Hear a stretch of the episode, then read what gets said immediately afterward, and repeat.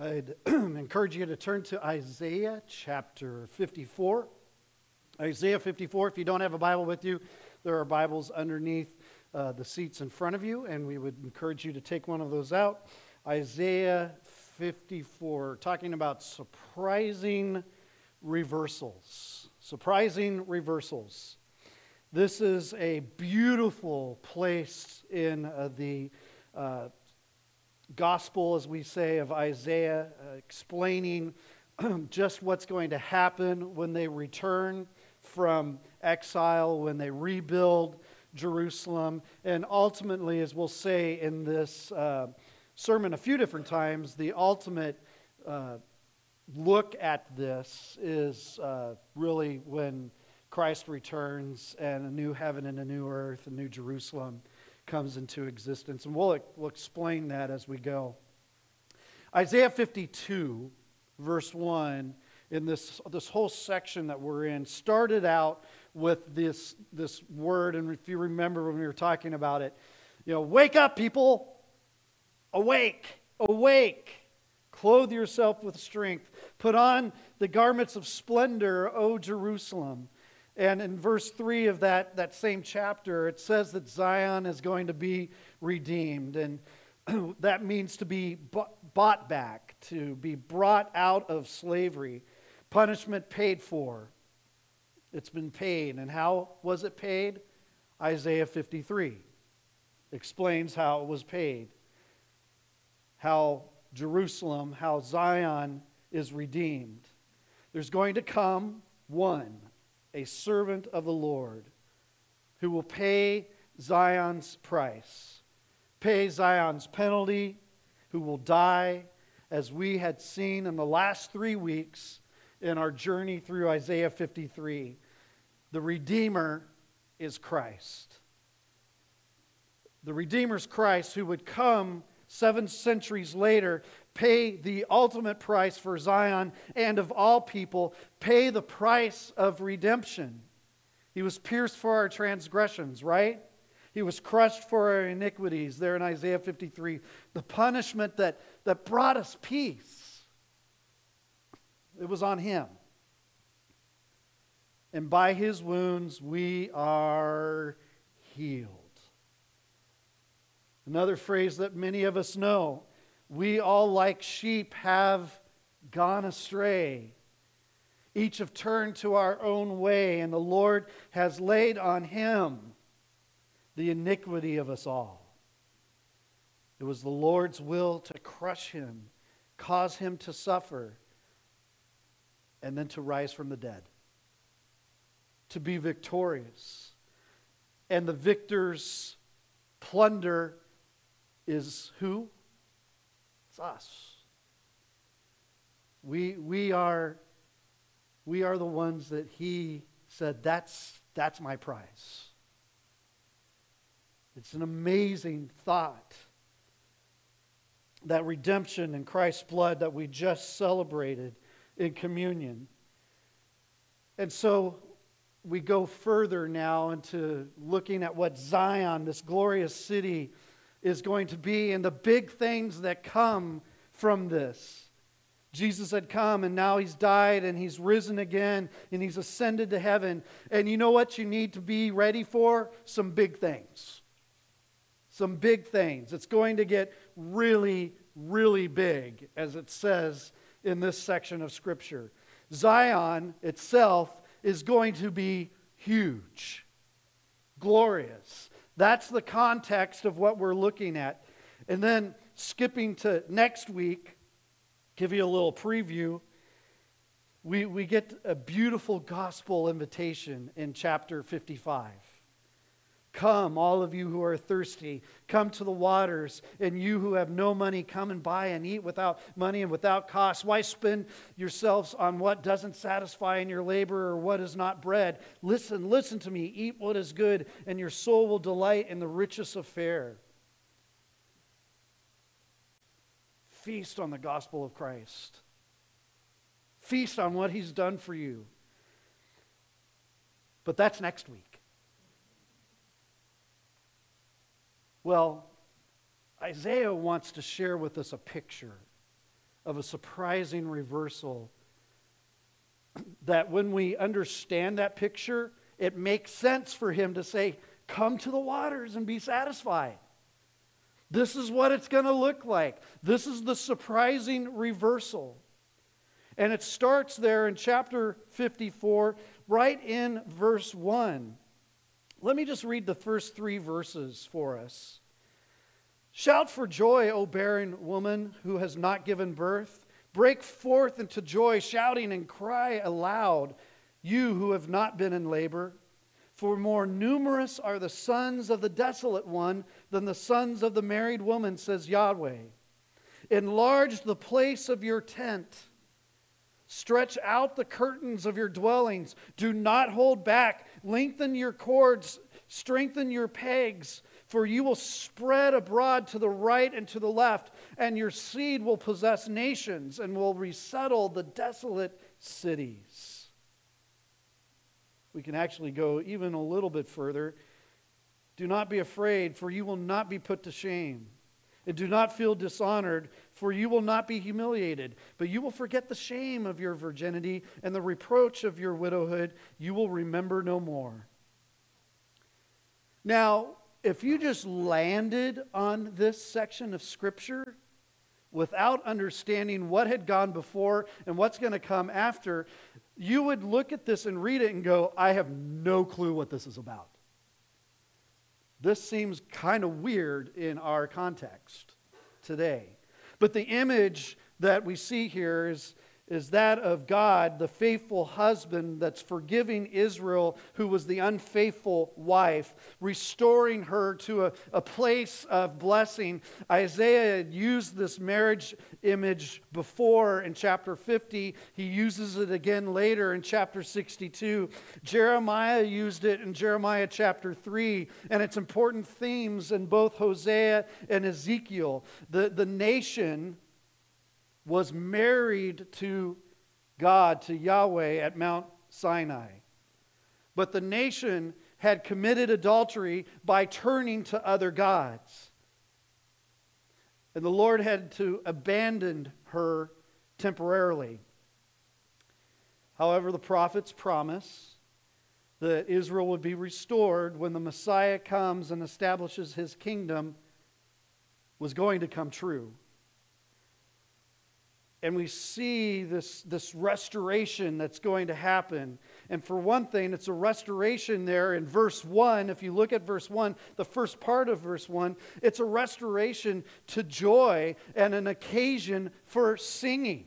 It's a surprising reversal. It wouldn't make any sense when you really look on it from the outside. The people had no business being redeemed by God because the fact they ran away from Him. It's the same for our lives. We have run away from God at different times in our lives before you were a believer. And if you honestly look at where you were at, you have to answer I don't deserve his faithfulness to me because I certainly wasn't faithful to him. You see how this works in, in what this picture is doing here. And Isaiah is a prophet of song, actually. He mentions songs and singing more than 30 times in his book. The immediate occasion for this joy is the deliverance from captivity that we're going to see here soon for the Israelites. But the ultimate fulfillment is when the Redeemer comes to Zion and the nation is born anew. As a side note, I know not everyone likes singing, but as a Christian, you better get used to it. It's dripping through the pages of the gospel, uh, of the book of Revelation. We're going to be doing what it said in Psalm 148 there. We're going to be praising his name. That we should be praising his name right now for what he's done for us. The restoration here is to fruitfulness. And we see here in these first three verses that the nation will increase and need more space. And so it's that picture of a tent. How many of you have gone tent camping? The rest of you really haven't missed much. I, am no, I'm kidding. I'm kidding. I, I, I think it's fun. I, I actually, but when your family increases, what do you have to do with that tent? You chuck it and get a bigger one. All right? That's, that's the picture of what's going on here. The three, now, by the way, have you ever noticed that the manufacturers of tents lie? They lie through their teeth. A four to five person tent does not hold four to five people, it holds two and maybe some of their stuff. It only holds four or five people if they do not flip over overnight. Anyway, it's that picture. It's like the tent is going to keep getting bigger and bigger and bigger. The nation had been diminished by the invasion of Babylon, and God would help them multiply again.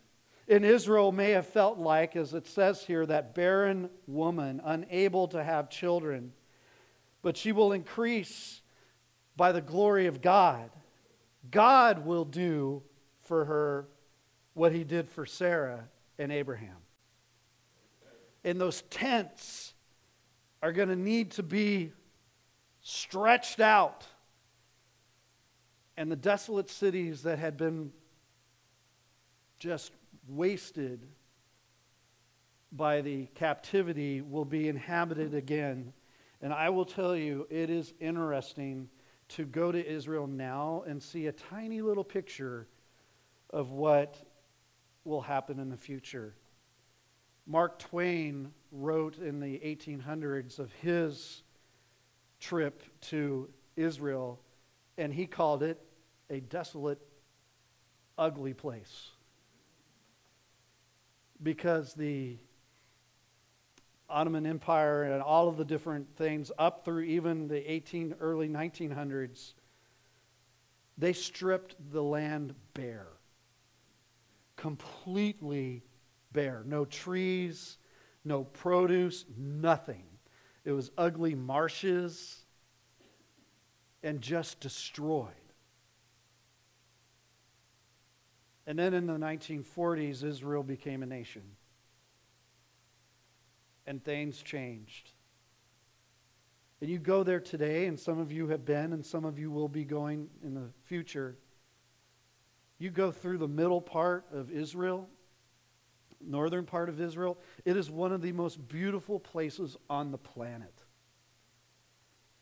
And it is lush with produce and, and, and food and, and water and you're just like, this place is incredible. It's, it's really uh, it, the closest thing that you can picture for it is all the agricultural, beautiful areas of California. That's really what it looks like now. And that's the picture of what God is saying this is what I'm going to do for you. This, this is how much it's going to change.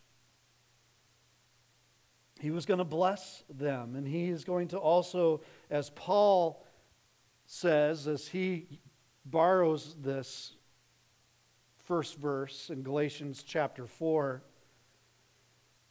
he's going to do that with the church as well. Even as God blessed Sarah, the Jewish remnant, with children and, and enlarging the tent of who they are, he is going to bless the church, his church. Christ, the head of his church. And you know what? Sometimes it doesn't seem like it's happening, right? Sometimes it just doesn't seem like it's happening. It feels desolate. It feels like you, you see the, the culture that we're in mired in all of the junk going on. You see, uh, if, if you even look at churches, churches that aren't following God's word, and you see all of these different things going on, and you go like, I don't know about this. But what I can tell you is that God's moving. And there are millions of people accepting the Lord every year in this world. There's a little children's organization, CEF, Child Evangelism Fellowship, that I get to be a part of. Worldwide, over 15 million kids last year accepted the Lord in those little clubs. Oh, God's moving. His church is growing. Satan's losing. Even in a microcosm of this church right here, take a look around, everyone. This is a three-day weekend. This is this is not supposed to be a day where a ton of people show up for church. And man, it's a it's a good crew of people in here today. Is West Hills Church alive? Is God blessing it? And we're just a dinky, teeny little part of it. Teeny, teeny little part. And Paul is, stretching this out and he's saying, He's going to bless the church, and, and he actually stretches it out, quotes Isaiah to stretch out what this means. And he's saying, because of this, there there's kind of like two ways to serve God according to Paul in Galatians chapter 4. One way is to draw on the energy of our own good intentions, and I think we're consistent enough in what we teach around here. How well is your good, uh, your good intentions going to do in trying to serve God? Yeah, not, it's not going to be consistent. It's not going to be good over a long term because you're trying to draw on the energy of just who you are without God. But man, tap into the Holy Spirit. Let the Spirit be in charge. Rely on God's power acting in our weakness. The power of the Holy Spirit may seem impractical, but that's what makes us fruitful. The gospel announces that Christ took our failure on his cross where shame ended, where shame died, and he sent us his spirit. So we will thrive forever. That the tent that we are, who resides in our tent as a person today? The Spirit. And as the Spirit helps us grow in Him and become more like Him, our influence for Him does what? It grows. It's the same, it's the same picture here.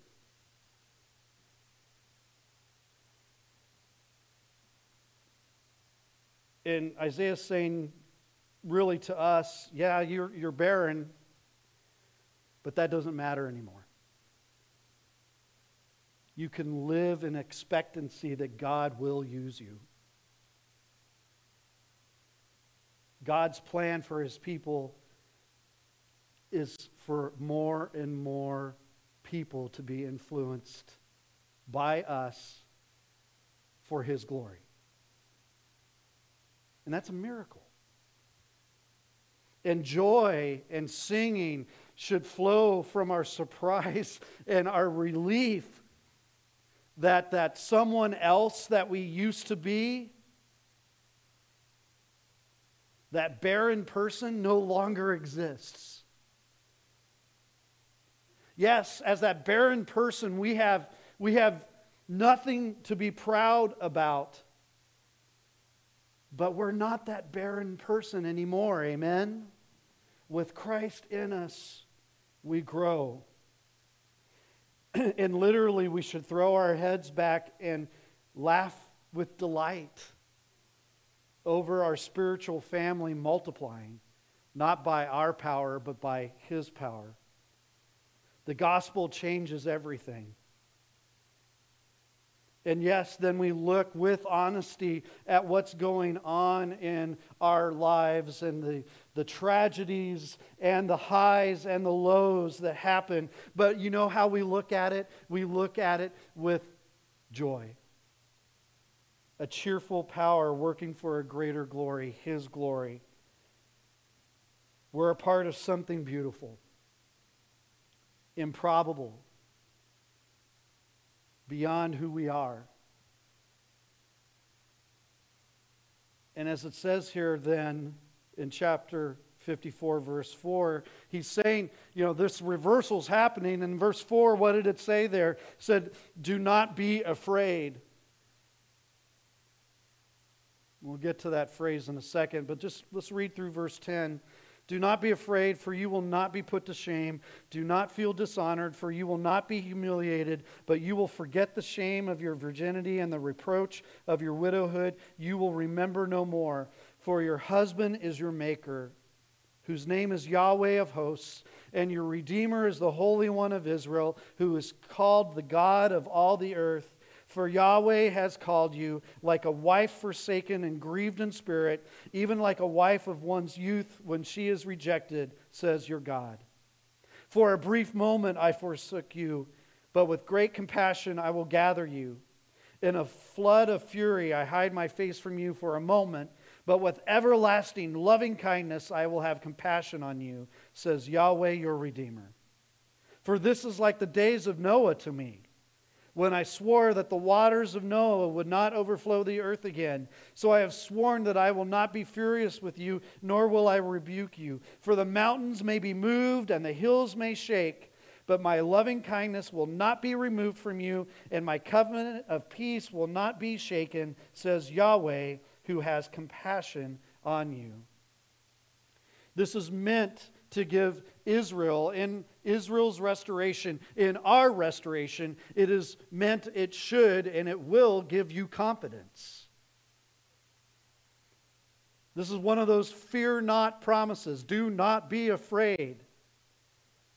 There's no need, to be afraid according to what is said here.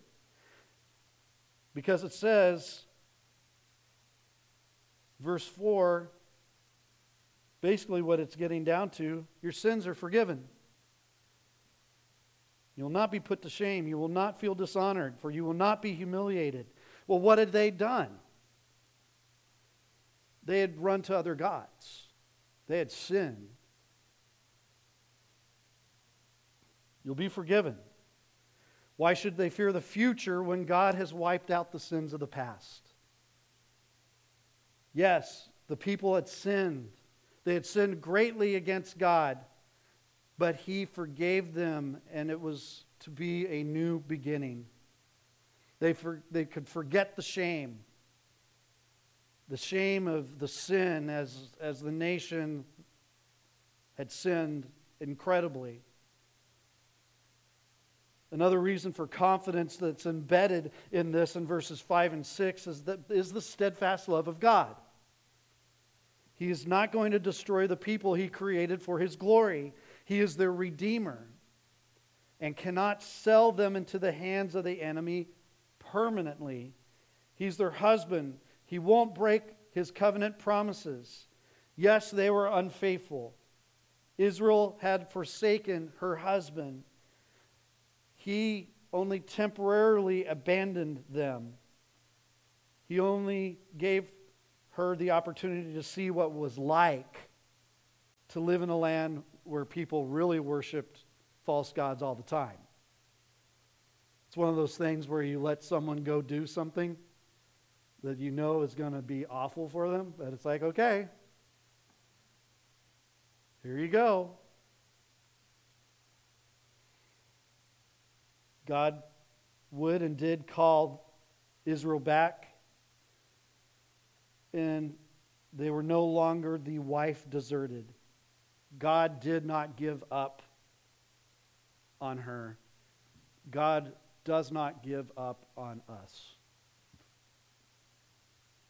third reason for confidence embedded here in verses 7 through 10 is just the fact that there's a promise of God. God did show anger over their sin. God had to. He's a just God. But now that refining fire was over at that time and they were returning to their land. He promised, with everlasting kindness, I will have mercy on you. And what this means for us too today is that whenever we rebel against God, whenever we refuse to listen to his warnings, whenever we sin and fall short, he will refine us. He will punish. And it's done in love. And we see that specifically in Hebrews 12, verses 5 through 12. And you have forgiven the forgotten the exhortation which is addressed to you as sons. My son, do not regard lightly the discipline of the Lord, nor faint when you are reproved by him. For those whom the Lord loves, he disciplines. And he flogs every son whom he receives. It is for discipline that you endure. God deals with you as with sons. For what son is there whom his father does not discipline? I'll just pause there. And that's the opposite of our world today now, right? Oh, don't discipline me. Don't discipline your kids. They may dislike you later. You know what? If you don't discipline your kids, they will definitely dislike you later because they'll be crazy people. it's one way to guarantee it. But if you are without discipline, verse 8 of Hebrews 12, of which all have become partakers, then you are illegitimate children and not sons. Furthermore, we had earthly fathers to discipline us, and we respected them. Shall we not much rather be subject to the Father of spirits and live? For they disciplined us for a short time as seemed best to them, but He disciplines us for our benefit so that we may share His holiness. And all discipline for the moment seems not to be joyful, right? But sorrowful. But to those who have been trained by it, afterwards it yields the peaceful fruit of righteousness. Therefore, strengthen the hands that are weak and the knees that are feeble. feeble, feeble. God will not permit his children to sin and get away with it. He took Israel, put them into captivity, and said, All right, guys, this is what it like, it's like to worship false gods.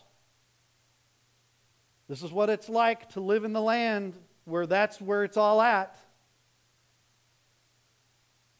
He refines them, brings them back, and what is birthed out of the nation? Christ. The purpose is to bring us to repentance that enables us to produce this peaceful fruit of righteousness. Who is the absolute picture of righteousness? It's Christ. They had to go through that to get back to being in a position where Christ could come from them.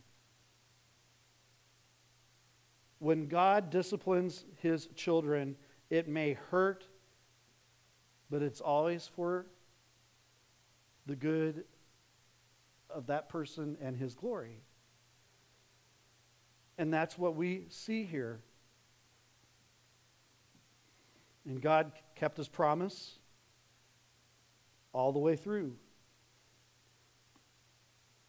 We see that in the uh, verse 9. He talks about Noah. He says, What did I do during the flood? Kept my promise. And I'm going to keep my promises. He always has. So you can depend on His love, His covenant, His mercy. Let's finish this out in verse 11 as we continue here. O afflicted one, storm tossed and not comforted, behold, I will lay your stones in antimony, and your foundations I will set in sapphires. Moreover, I will make your battlements of rubies and your gates of crystal and your entire wall of precious stones. All of your sons will be taught of Yahweh, and the peace of your sons will be great, and righteousness you will be established. You will be far from oppression, for you will not fear, and from terror, for it will not come near you. If anyone fiercely attacks you, it will not be for me. Whoever attacks you will fail, will fall because of you.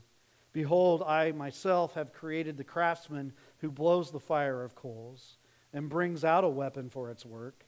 And I have created the, the bringer of ruin to, to the bringer of ruin to, to wreak destruction. No weapon, have you guys heard this one before? No weapon that is formed against you will succeed. And every tongue that accuses you in judgment will you will condemn. That is the inheritance of the slaves of Yahweh, and their righteousness is from me, declares Yahweh. You see, not only will the captives be set free, the nation restored, and the city of Jerusalem will be rebuilt. Now, once again, if you've seen Jerusalem, and even during that time frame where Jerusalem was rebuilt, it certainly didn't look like that.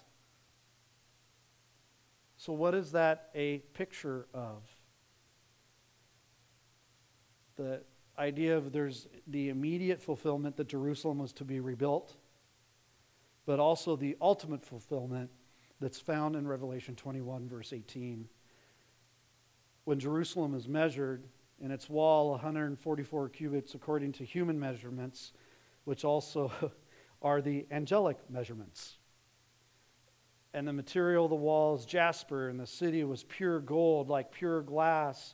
Verses 19 through 20 go through all of these different crystals. And the 12 gates with the 12 pearls, each of the gates with a single pearl, the street and the city was pure gold, like transparent glass. And I love verses 22 and 23. And I saw no sanctuary in it for the Lord God, the Almighty, and the Lamb are its sanctuary. And the city has no need of the sun or of the moon to shine on it, for the glory of God has illumined it, and its lamp is the Lamb. Yeah, the, the, the remnant rebuilt the temple and the city under the leadership of Zerubbabel and Joshua the high priest. So it's a different Joshua, just so you know there. Joshua the high priest, Ezra the scribe, Nehemiah the wall builder, the prophets Haggai and Zechariah. But the restored Jerusalem was nothing like what was described here in Isaiah and what is ultimately described in Revelation. Because that beautiful city, we have to wait until the Lord returns. And then every citizen of Jerusalem will know the Lord. As it says there, and the city will be free from terror and war. Jesus quoted the first part of verse 13 in John chapter 6. You can write that down and look at it later. In verse 45, it is written in the prophets, and he quotes there, and they shall all be taught by God. Everyone who has heard and learned from the Father comes to me. If you read in the context of John chapter 6, beginning in verse 34, you will see that Jesus was speaking about people coming to the Father. All that the Father gives me will come to me. People come to him that are taught of God. When I say, hey, 15 million children accepted Christ last year in the ministry of Child Evangelism Fellowship, you know what they were taught? God's Word. It wasn't just a bunch of feelings and thoughts about how people think God is. Those kids were taught God's Word. The reality of sin, the reality of what Christ did to cleanse sin, the reality of what happens when you accept Christ, the reality of a fruitful life that happens when you live in Him. That all happens because people are taught the Word of God. And they go, oh, wow, the Spirit uses that draws them. And as I started this whole message, it produces a surprising reversal. Some of you may know the name Charles Wesley. He was ordained into ministry after college, and he and his brother John, the Wesley brothers, set out to evangelize the American colonies of Georgia and region.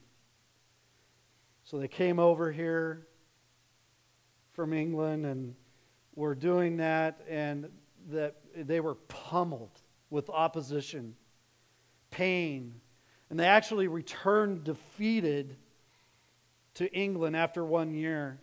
John Wesley wrote in his journal, I went to America to convert the Indians, but oh, who will convert me? He was, he was just doubting his faith and actually figured out that he wasn't a believer.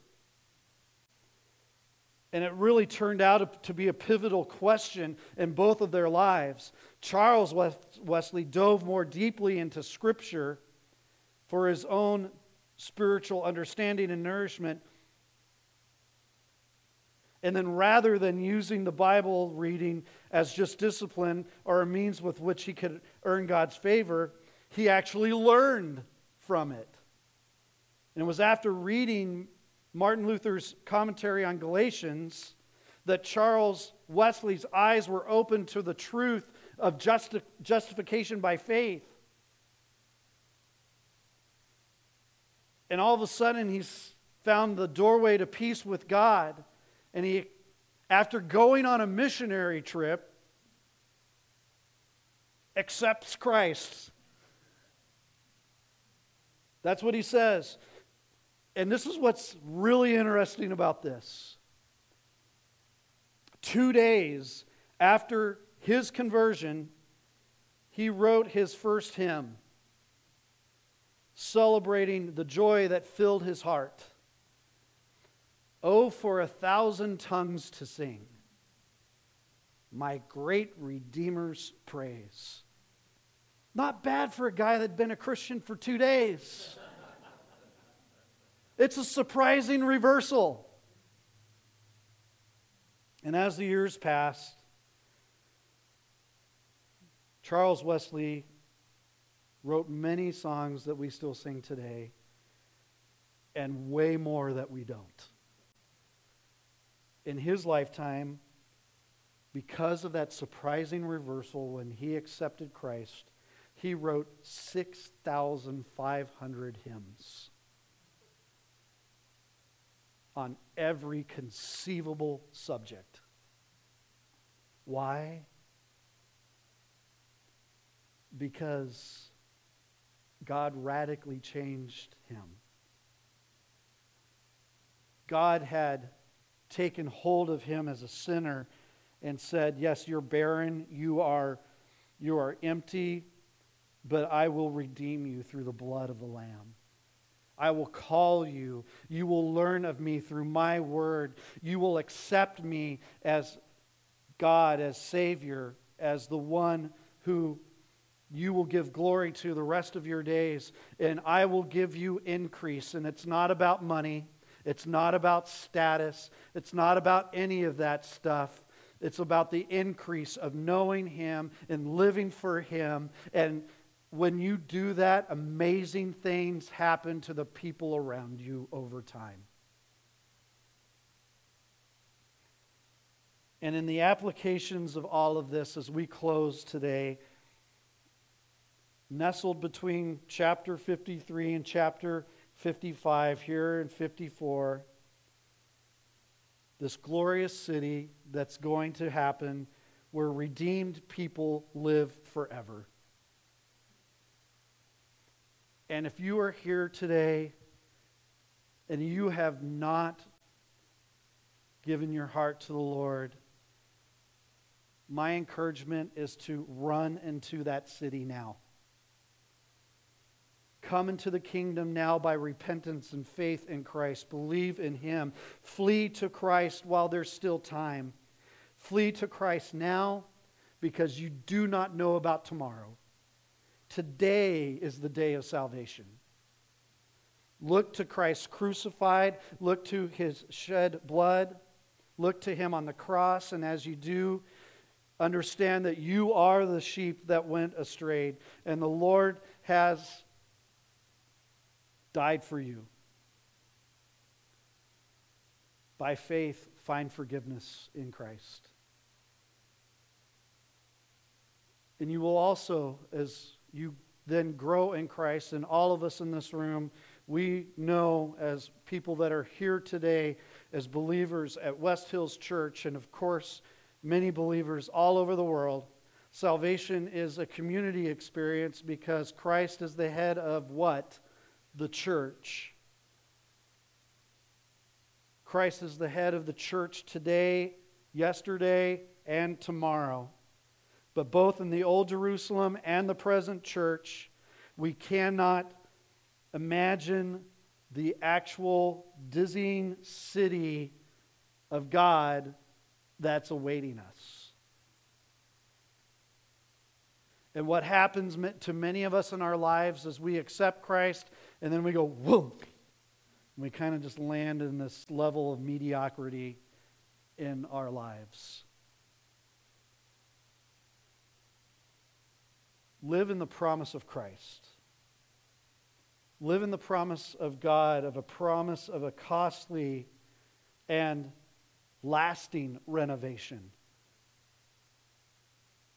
God will replace the church's poverty, your poverty, and I'm talking of the Spirit, with His wealth of His Spirit. The turbulence of your life, He will switch to security. The despair in your life, He will switch to comfort because it's all His doing. It's His resources.